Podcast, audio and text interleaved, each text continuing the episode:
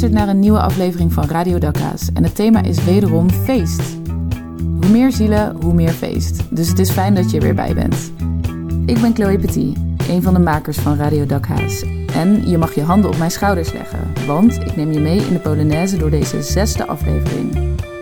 Radio Dakhaas is het auditieve zusje van het papieren tijdschrift De Dakhaas. Wij maken verhalen over, voor en door mensen die wonen in Utrecht. En die verhalen, die zijn er voldoende. Want wat blijkt, er valt genoeg te vieren in een stad als Utrecht. In deze aflevering nemen we een kijkje achter deuren waar jij misschien wel eens nieuwsgierig voorbij gelopen bent. Daar spreken we de mensen achter het feest. Degene die met plezier en hard werken de Road to Fiesta vrijbanen voor de rest van onze Utrechters. Suzanne Thomas sprak met twee van deze mensen. De firestarter en de hekkensluiter van een lange periode feest en muziek in ons geliefde Tivoli Oude Gracht.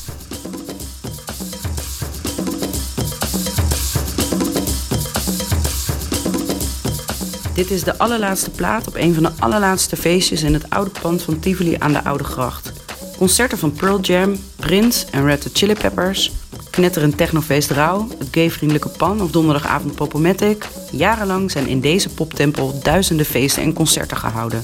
Grote kans dat ook jij hier hebt gedanst, nieuwe vrienden hebt gemaakt en bovenal hebt genoten van muziek. Maar dat gaat voorbij. Het pand krijgt een nieuwe bestemming.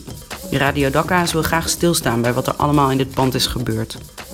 Ik ben bij Tivoli Vredeburg, waar onlangs nog het vijfjarig bestaan werd gevierd. Ik heb afgesproken met Erik Mans. Hij werkt er als productie- en facility manager en is vanaf het begin betrokken bij Tivoli. Hij neemt me terug in de tijd naar de jaren 70, 80, toen de punk, rock en popcultuur opkwam. Er was toen geen plek om naar een bandje te kijken of op te treden. De krakersbeweging, waar Erik onderdeel van uitmaakte, heeft gestreden voor een plek voor concerten. Zoals dat in die tijd ook in andere steden ging, zoals bijvoorbeeld met het Paard en Paradiso. Dus de punkers en de krakers die wilden een podium waar lokale punkbandjes konden optreden. Maar er waren ook mensen die grotere gedachten hadden van nou, ook nationale of internationale artiesten. En die club die kraakte kerken, leegstaande garages, leegstaande ruimtes waar ze een paar honderd mensen in konden stoppen en een beentje neer konden zetten. Dat optreden. Dus die organiseerden gewoon feesten, die kraakte iets, feestje klaar, weg weer. Daar ben ik op een gegeven moment bij terechtgekomen. En uh, op een gegeven moment werd het natuurlijk vervelend om steeds een andere locatie te kraken. En uh, toen uh, ontdekten we het pand op de Oude Gracht. Oude Gracht 245. Dat was, en in 70 jaar is het leeg komen te staan. Nou, dat ontdekten wij dus een aantal mensen. En die zeiden, nou weet je wat, dat is een hele mooie zaal. Dat wordt onze popzaal. Dus toen zijn we gewoon structureel Oude Gracht 245 gaan kraken. Wat toen nog het NV-huis heette. Dus hoe ging dat nou? Uh, zeg, vrijdagavond uh, gingen we daar een feest organiseren. Dus dan boekten we, spraken we af met een aantal beentjes dat ze zouden optreden.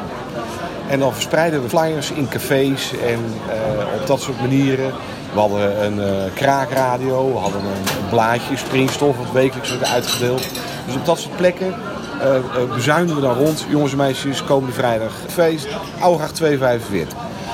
We verzamelden, voordat we de Oude Gracht gingen kijken, verzamelden we altijd op het Domplein. Dus er was het 9 uur, 3, 7 uur verzamelen op het Domplein. Dus er kwamen er 3, 4, 5, 600 mensen, verzamelden zich op het Domplein. En er kwamen er twee bakfietsen aan. En op de ene bakfiets stonden uh, uh, een aantal vaten bier en een tapje. En op de andere bakfiets stond een uh, drumstelletje en een paar gitaarversterkers. En, en, een geluidsinstallatie, een zanginstallatie. Ja.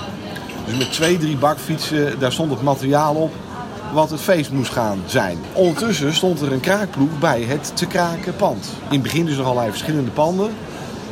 En uh, er was ook nog geen mobiele telefonie, dus de, de, horloges, de horloges werden gelijk gesteld. Ja. Want de, de stoet van Domplein ging lopen achter die bakfietsen aan. Op die bakfietsen zaten de mensen die wisten waar gekraakt werd. En bij het pand stonden mensen klaar om dat pand te kraken. Maar die gingen dat pas doen op het moment dat die stoet eraan kwam. Want ja. de politie had die flyers ook gezien natuurlijk. Ja, want dat wilde ik net vragen. Waar is de politie in waar dit verhaal? De politie? de politie wilde het feest voorkomen. Ja, dat lijkt me logisch. Ja, als, ze het, als ze konden voorkomen dat de mensen naar binnen gingen, dan stopten ze het feest.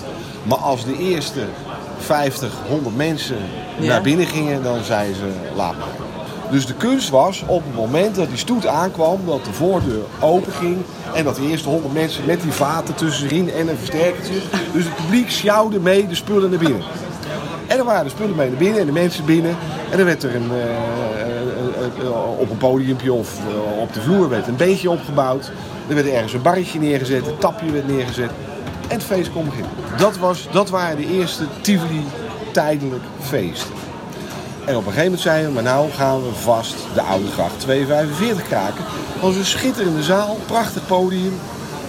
Die willen we hebben. Maar ja, toen wist de politie dus, vrijdagavond, feest op de Oude Gracht 245. Dus die gingen dat tegenhouden. Dus die metselden dat dicht. Maar dan kwamen wij met uh, voorhamers. En dan gingen wij met uh, een aantal voorhamers, sloegen we die muur eruit. En dan gingen we alsnog naar binnen. En dat deden we ook weer, want dan wist de politie, om 9 uur begint het feest. En dan waren wij met een ploeg die dat dan uh, uur eerder dat pand openbrak. Uh, alvast zorgde dat het publiek naar binnen kwam. Dus nou, die deuren waar de portiers stonden, die werden dus dichtgemetseld. Later met uh, stalen platen dichtgelast.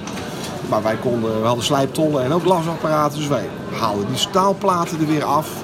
En gingen gewoon elke keer weer een feest organiseren. En elke keer weer beentjes en uh, bier. We waren tijdens die feesten waren we geluidsluizen het metselen. Want de buren klaagden over geluidsoverlast. We dachten, we moeten de buren te vriend houden. Dus er was er gewoon een feest aan de gang. En ondertussen waren de mensen aan het metselen, uh, een bar aan het bouwen. Bedenk maar. Want we moesten dat clubhuis een beetje inrichten. Want dat ons podium worden, ons vaste podium. Nou, uiteindelijk zegt de politie, ja hallo, nu zetten wij er... Uh, tien agenten in, met honden.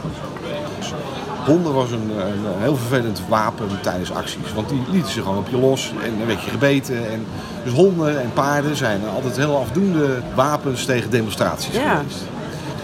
Nou, wij kenden het pand ondertussen een beetje. En kenden uh, een stuk of vijf ingangen. Van boven, van de zijkant. Dus we wisten een aantal manieren om het pand. Dus wij verzamelden op die avond dat ze die honden binnen, want wij wisten dat ze met die honden binnen zaten. Verzamelden wij weer met de club op de brug, op de Oude Gracht. En uh, stelden uh, vijf ploegen samen die via verschillende routes dat pand gingen binnendringen. Om die politie te intimideren. Veel kabaal maken, van boven, van opzij. Dus die politie hoorde ons via allerlei kanten binnendringen. En wij wisten dat honden niet van ammoniak hielden. Dus wij spoten ammoniak die zaal in. Dus die honden werden wild. Die begonnen hun eigen baas te bijten. Dus die politie die met porto's naar hun maatjes buiten. Wij willen naar buiten. Het is hier niet leuk. Toen heeft de ME en de bereden politie met paarden de gracht ontruimd. Dus er stonden een paar honderd mensen voor de deur. Terwijl die ploegen naar binnen aan het breken waren. En de rest stond klaar om zodra we het veroverd hadden naar binnen te redden. Met de vaten en met de uh, backline van de beentjes. En die gracht werd ontruimd om die agenten uh, vrije doorgang naar buiten te verlenen. Wij, wij, wij dachten dus, dus die, we kregen die charges, we dachten we worden weggejaagd. Maar wat er dus gebeurde, die agenten kwamen naar buiten rennen en de politie trok zich terug. We hadden het pand weer veroverd. Dat was fantastisch. En uh, dus knalfeest natuurlijk weer, hartstikke ja. blij. En in de week erop, of de twee weken erop, zei de gemeenteraad... ze willen het zo graag, we gaan het krijgen. Dus we gaan uh, Oudegracht 245 gaan we beschikbaar stellen voor Tivoli Tijdelijk, de club die daar graag een podium wil gaan runnen. Dus zo hebben we ons poppodium veroverd. Ja, zeg maar. echt. Ja, echt.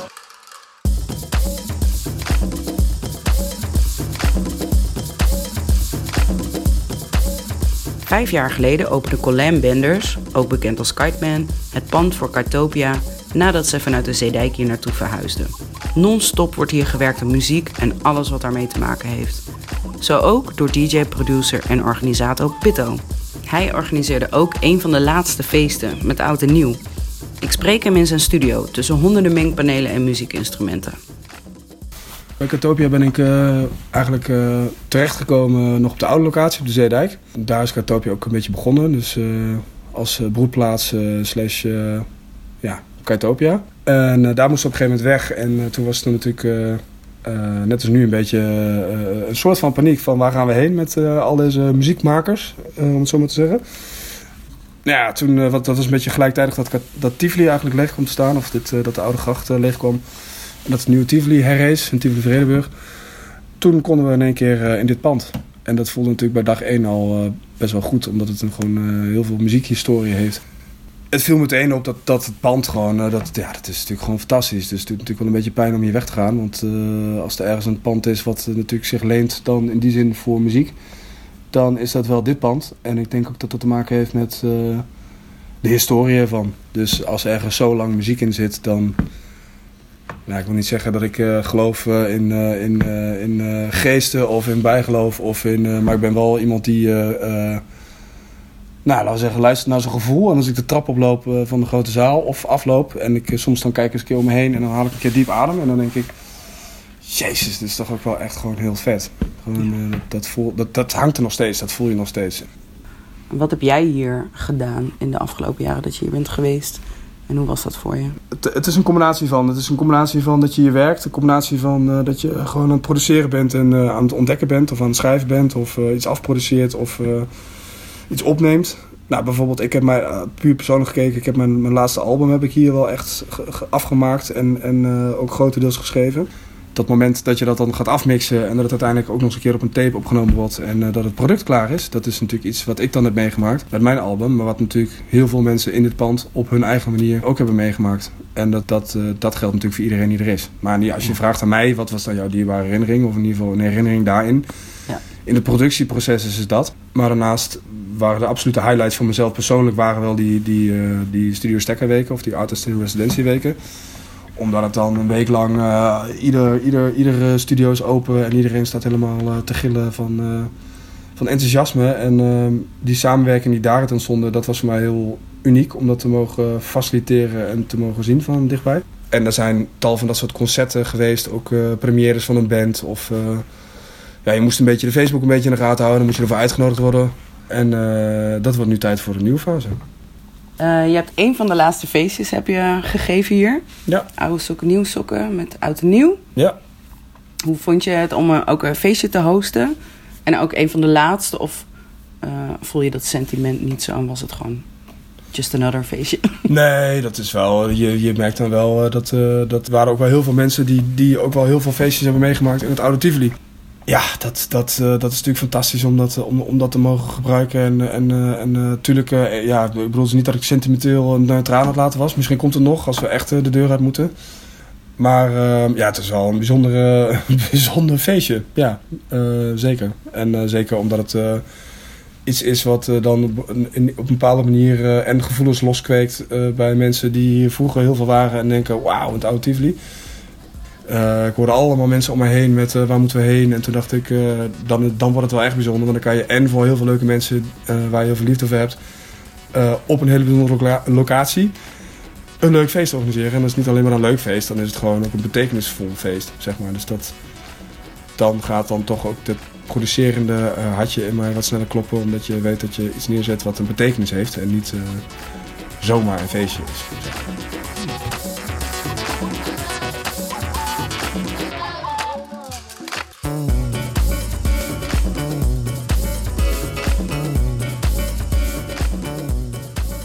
Kaitopia is op dit moment dus hard bezig een nieuw onderkomen te vinden voor al hun betrokken muzikanten en medewerkers. Tot en met maart kan je nog een feestje pakken in het pand aan de Oude Gracht. En natuurlijk kan je volop blijven doorfeesten in Tivoli Vredeburg.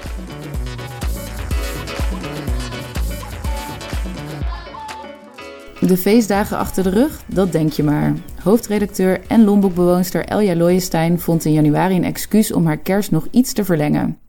Vergezel haar op een uitstapje in eigen wijk.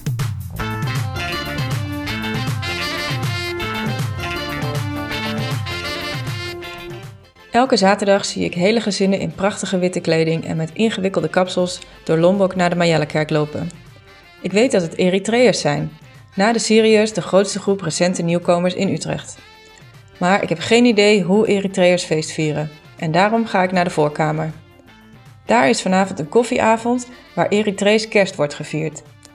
Het is al een tijdje januari en ik heb de kerstboom net aan de straat gezet. Maar een beetje extra kerst is altijd gezellig. Dus ik ga.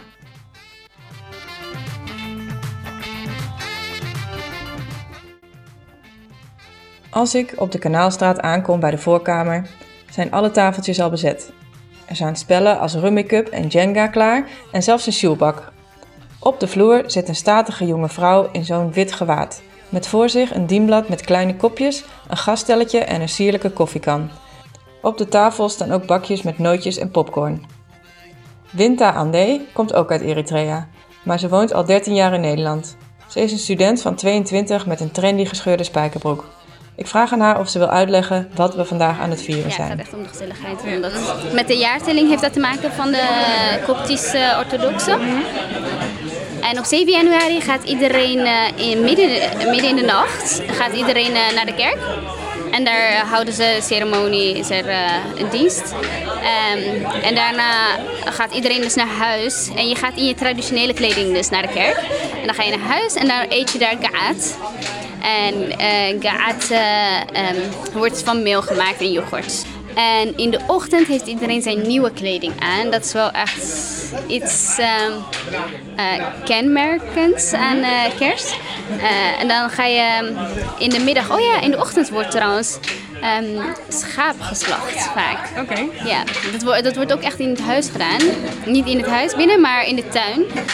En in de middag gaat, ga je kip eten. Met z'n allen. En verder wordt eh, koffie gemaakt, echt de hele dag door. En komt familie. ehm, ja, het gaat echt om de gezelligheid. Om, dat, eh, om eh, samen met familie te zijn. De 27-jarige Semmere woont sinds vier jaar in Nederland en doet een koksopleiding. Ik vraag aan hem of Eritreërs een beetje van feesten houden. Ja, gezellig. Te eten, drinken. Als je lekker disco dansen. ja. Ook Winta vertelt over de uitbundige feesten van de Eritreërs. Kerst wordt wel heel intiem met familie gevierd.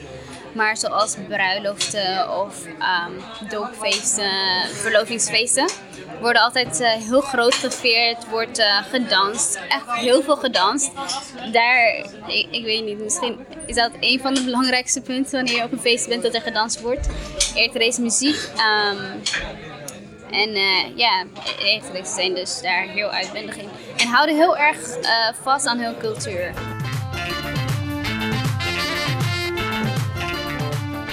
Dus ik heb ook wel eens, eh, als je bij Eritrese mensen op bezoek komt, de fout gemaakt van neem, wil je nog koffie meedrinken en dan vooruit een kopje koffie kan nog wel.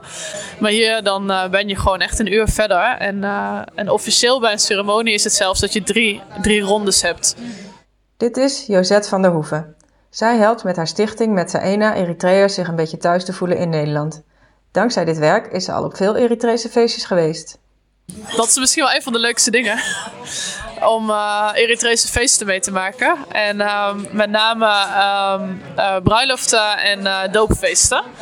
En die worden allebei heel uitbundig gevierd. En ehm, ik ben nu twee keer op een Eritrese bruiloft geweest. En ja, dan ben je de hele avond gewoon aan dansen. En ja, het is gewoon super leuk om mee te maken. En de muziek is heel anders, maar wel heel leuk. En iedereen danst ook met elkaar. En het leuke is ook wel dat ja, Eritrese mensen kunnen heel goed dansen. En die dansen op een bepaalde manier hoe je als Nederlander eigenlijk helemaal niet kan dansen. En dat ze je schouders op een bepaalde manier bewegen. En zo snel en ritmisch. Ehm, ja, er zijn weinig Nederlanders die op die manier hun schouders in beweging kunnen krijgen. Maar aan de andere kant is het ook weer heel makkelijk, omdat je geen pasjes hoeft te doen. Dus ze zijn ook in een kring ben je eigenlijk aan het dansen en ben je jezelf een beetje in die kring aan het verplaatsen. Wat je ook wel merkt als je Eritrese vrienden hebt, is dat iedereen heel erg sociaal is. Dus als je dan op zo'n feest bent, dan komen heel veel mensen naar je toe die je niet kent om te zeggen van ik ben blij dat je er bent en eh, wat kan je goed dansen. Terwijl je weet dat het er echt niet uitziet. Maar ja, dus je voelt je altijd heel welkom. Klaar wakker van de supersterke koffie vertrek ik weer uit de voorkamer. Ik heb een bonus kerstfeest gevierd en weet meer van Eritrese feestjes. Wil jij nou ook een keer schouder aan schouder dansen met een Eritreër? Ga dan ook eens langs bij de voorkamer. Bijna dagelijks zijn er evenementen waarbij oude en nieuwe Nederlanders met elkaar in contact komen.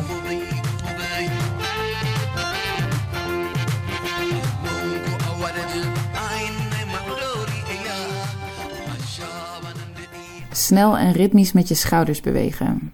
Ik probeer dit zojuist meteen even en het lijkt er inderdaad op dat ik nog wel wat oefening kan gebruiken. Het zal even moeten wachten, want momenteel heb ik mezelf ondergedompeld in een toch wel redelijk verwante hobby.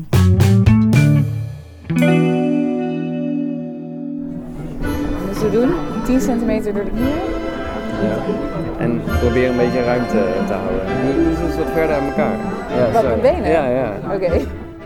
Zeg je feest, dan zeg ik de maandagavond. Op die avond schieten we in onze gladbezolde schoentjes, die mij in het trappenhuis van ons gebouw al enkele keren in hachelijke situaties hebben gebracht, en vliegen we over de hobbelige keien van de Oude Gracht richting mijn maandagavondretret, de dansschool. Eenmaal binnen maken de vertrouwde geur uit de werfkelder en de fijn gedimde discolichten dat alles daarbuiten even wegvalt. Ik ben er klaar voor. Klaar voor weer een avond verdrinken in de ogen van mijn danspartner op de gekwelde tonen van vriendin Celine Dion, afgewisseld door het spook van de opera of grote wasjes, kleine wasjes. En vandaag is het nog eens extra feest. De Lambada bestaat liefst 30 jaar. Net als ik zelf trouwens, maar daar houden de overeenkomsten tussen mij en deze zwoele dans misschien ook wel op. Lambada is er nogal, ik heb al zitten denken, wat voor naampjes er nogal wulps dansje. Waarbij je moet voorstellen dat wij 30 jaar geleden die Lambada, nou echt duizenden mensen wilden dat leren. Het was de zomerrit, wekenlang op nummer 1. Waarbij je even door één ding heen moet. Je gaat nogal wijdbeens dansen, zo direct. Ja, nou, sommige heren doen niet anders, dus die hebben een voordeel. Je hoort hier mijn dansleraar en nieuw idool in het Utrechtse cultuurlandschap, Michel Cornelissen. Op een druilerige zaterdagmiddag spreek ik hem en zijn vader Henny in een lege dansschool. Samen met hun opa en vader, wijle Wim Cornelissen, brengen zij al 88 jaar feest naar de Utrechters. We praten over dansen en feest door de decennia heen. Guy zegt, mijn vriend zegt dat ik me heel moeilijk laat leiden. Jij laat je niet leiden. Of- Moeilijk, Oh, moeilijk. moeilijk. Denken jullie dat daar ook nog een, een verschil in zit met de tijdsgeest van nu, waarin... Nee. Nee, dat is van alle tijden. Drie, eh, vier. Uit elkaar, naar elkaar, uit elkaar, op de plaats, naar rechts 2, 3, links 2, 3, rechts 2, 3, links 2, 3. Kortom zei dat we dit een keer gaan videoen. Oké, nog een keer. Ja, er gebeuren leuke dingen. Oké, nog een keer. De lambada stond eind jaren 80 bekend als de Forbidden Dance. Wat waren de verboden dansen uit de begintijd van de dansschool? Tango was eerder in die tijd een omstreden eh, dans. Eh, er is zelfs een bisschop ooit aan te pas gekomen of de tango wel gedanst mocht worden in de katholieke dansschool. Maar dan heb ik het over de 30 jaar hoor. Dat er ergens een keertje een demonstratie moest gegeven worden in een dansschool of ergens anders. Of misschien wel bij de bisschop in, in, zijn, eh, in zijn eigen kamer, weet ik veel. En vond de bisschop het oké? ja, dat is toen op een gegeven moment toestemming gekomen. Dus. Oh, dus vanaf de Ja, jaren ja, 30 maar- mocht het ja. al. Maar dat is best. Maar dit is eh, nog van voor uw tijd. Of, of danst u al op deze muziek? Ik denk dat ik nou, in mijn eigen danstijd, dus toen ik begon, dat het nog wel vaak gedraaid werd. Ik herinner me nog dat mijn vader, die muziek in ieder geval, hij belde vaak een, platenmaats, een platenwinkel op om te horen of ze nieuwe muziek hadden binnengekregen. En als dat dan zo was, dan vroeg hij om zichzelf makkelijker te maken, draai er eens eentje voor, dan luister ik even mee door de telefoon. En als het hem wat, wat leek, dan eh, werd ik erop afgestuurd om, om te gaan ophalen. En in deze tijd, dus de jaren en decennia na de Tweede Wereldoorlog, was steldansen een ware hype, vertellen Michel en Henny me. Het was ook een van de weinige vormen van uitgaan. Hè? Dat moet je ook vergeten. ja, er waren niet eh, honderd manieren om uit te gaan. Je ging naar het café, naar de bios of je ging naar dansen. Dat was het. Scholieren hadden we vroeger ook vrij veel. Als ze Ja. 14, 15 waren, ze mochten nog niet naar een discotheek. Dan wisten pa en ma, doen ze eerst maar 1, 2 jaartjes naar die dansschool. Dan kunnen ze toch uitgaan. Kunnen ze ook toch alvast een beetje aan elkaar ruiken, noemen we maar. Ja. En eh, dat uitgaan later met drank en al erbij, dat kan later altijd eh, nog. Dus het was een beetje een beschermde manier van, eh, eerste manier van uitgaan. eh. zo was dansles bedoeld. Ja, en dat is helemaal ingezakt. Die hebben geen belangstelling meer. Die zeggen, nou, dat is voor eh, Die moeten ouderwets. In mijn vooronderzoekje las ik ook over de dansles als huwelijksmarkt. Was de dansschool soms een voorloper van Tinder, Michel? Het is nog steeds. Ik zie het nog steeds van dichtbij. Maar, want kijk, mensen die single inschrijven bij ons, soms krijg ik een paar jaar later, we zijn Een getrouwd. trouwuitnodiging. Maar dat was vroeger dus vaker. Naar voren, nog één naar voren. Naar achteren, naar achteren, draaien. 1, 2, 3, paniek. 5, 6, 7, 8. Uit elkaar, naar elkaar. Uit elkaar, Op de plaats en knie. En twee, drie en vier, vijf en zes, zeven en acht. Oké, nog een keer. Ja, zoals bij bijna alle dansen, het is het leukste als je synchroon met je partner beweegt. Hè? Ik, ik hoorde nog tot de groep die, die eh, moest toch van de ouders. En je hebt je, en je, hebt je vrouw er eh, leren kennen. Mijn moeder. Eh, Wij waren denk ik met een man of 80, hè, 40, 40. eh, ehm, ja, en dan moet je gaan kiezen. Dat, eh, dat, eh, die stond aan de ene kant van de zaal en de jongens staan aan de andere kant. En daar, met wie ga je dansen? Oké, gaan we naar de overkant toe. Keek je al zo van met wie? Er- bleven er op een gegeven moment maar één of twee over als je niet, niet snel Als je niet genoeg snel was. was. nou goed, en, eh, maar op een gegeven moment eh, had ik het wel door. Die wilde ik. Dat meisje werd later Henny's vrouw en de moeder van Michel. Ja, maar je moet sneller. Het is vooral leuk om jullie eh, beeld aan beeld te zien staan. En dat de een soms die kant uit wil en de ander wel die kant uit. Dan uh, een probleem.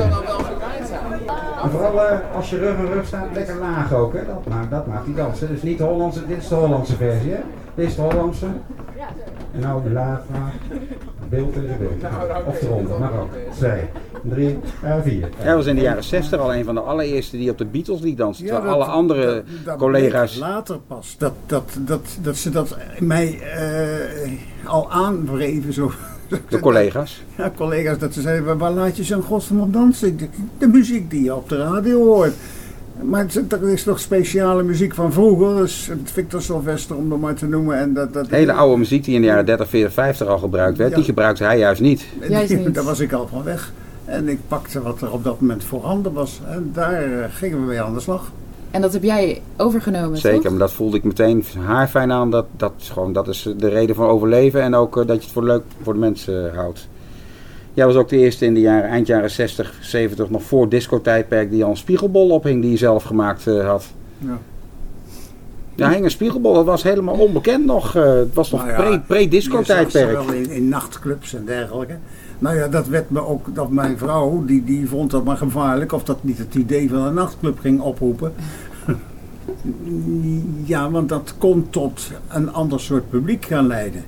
Hè, dat, eh, ofwel dat- dat voor, voor scholieren, eh, of dat niet v- vreemde associaties zou gewoon gaan opleveren. Maar dat, dat idee hebben ze allemaal, of wij hebben eigenlijk, we zijn de voorlopers geweest van de discotheek en daarna. Basis. Indraaien, eh, rug aan rug. Beeld aan beeld. Beeld aan beeld. Laatste en weer terug. Twee knieën. Je moest even later. Even later. Ik was niet klaar met die taal. Maar toen kwam die alcoholwet. Wat was het? Glaasje op. Ja, Laat je rijden. Eventjes, want eh, dus tot 73 werd er veel meer gedronken. Maar wel degene die, die ook leuk vonden om echt op te dansen. Maar wel mensen die in kennelijke staat eh, in die Oh. tijd nog in hun auto stapten. Oh ja. Maar dat was niet alleen bij ons, was in heel Nederland was dat zo. Jij was er toen nog net niet bij, denk ik, toch? Ik was er wel bij. Oh, wel maar bij. wel als, eh, meer, meer als, eh, als de jochie van de garderobe die eh, de jassen aannam Oh, en ja. eh, ophing. En eh, later dat ik in de bar eh, mee kon draaien. Maar dat heb ik van heel dichtbij meegemaakt, ja. En dansten de mensen beter met een glaasje op of dansen ze nu beter? Voor een gevoel in ieder geval wel. Zij draait naar de buitenkant, hij draait ook naar de buitenkant. Draai maar, draai maar, draai. Uiteindelijk kom je rug aan rug te staan.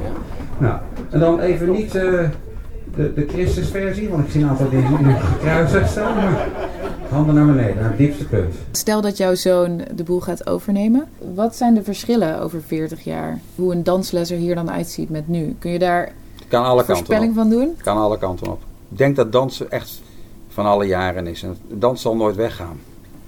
Maar samen dansen, dat is wat wij, Ja, eh, dat wij dat is de propageren. term waar Da- da- waar om dat is wat wij, waar wij eh, goed in zijn. Samen dansen. Wat het ook is, samen dansen. Eh, samen behangen gaat niet goed. Met je vrouw. Een van de twee komt erachter te zitten. Dus dat is het geheim Ja. van, van Ja, deze van- klassieke dansen. Dat, dat je het samen doet. En Ja. dat is misschien waarom we het nog steeds Ja. Leuk vinden. Ja, mensen zien het echt, heb ik het idee, echt als een uitje van de week. Eventjes eh, even bijpraten, dat zie je samen met een biertje na afloop of vooraf even met een biertje al eh, zitten. Even een rondje dansen, nog een biertje doen. Zo, toch een leuk avondje gehad weer. Nou. Wil jij ook bil aan bil in de verboden dans of verdrinken in de ogen van je vaste of toekomstige partner in de foxtrot, wals, roomba of jive? Meld je dan aan voor een proefles bij Danscentrum Cornelissen op de Oude Gracht. Voor je het weet associeer je de maandag ineens met feest.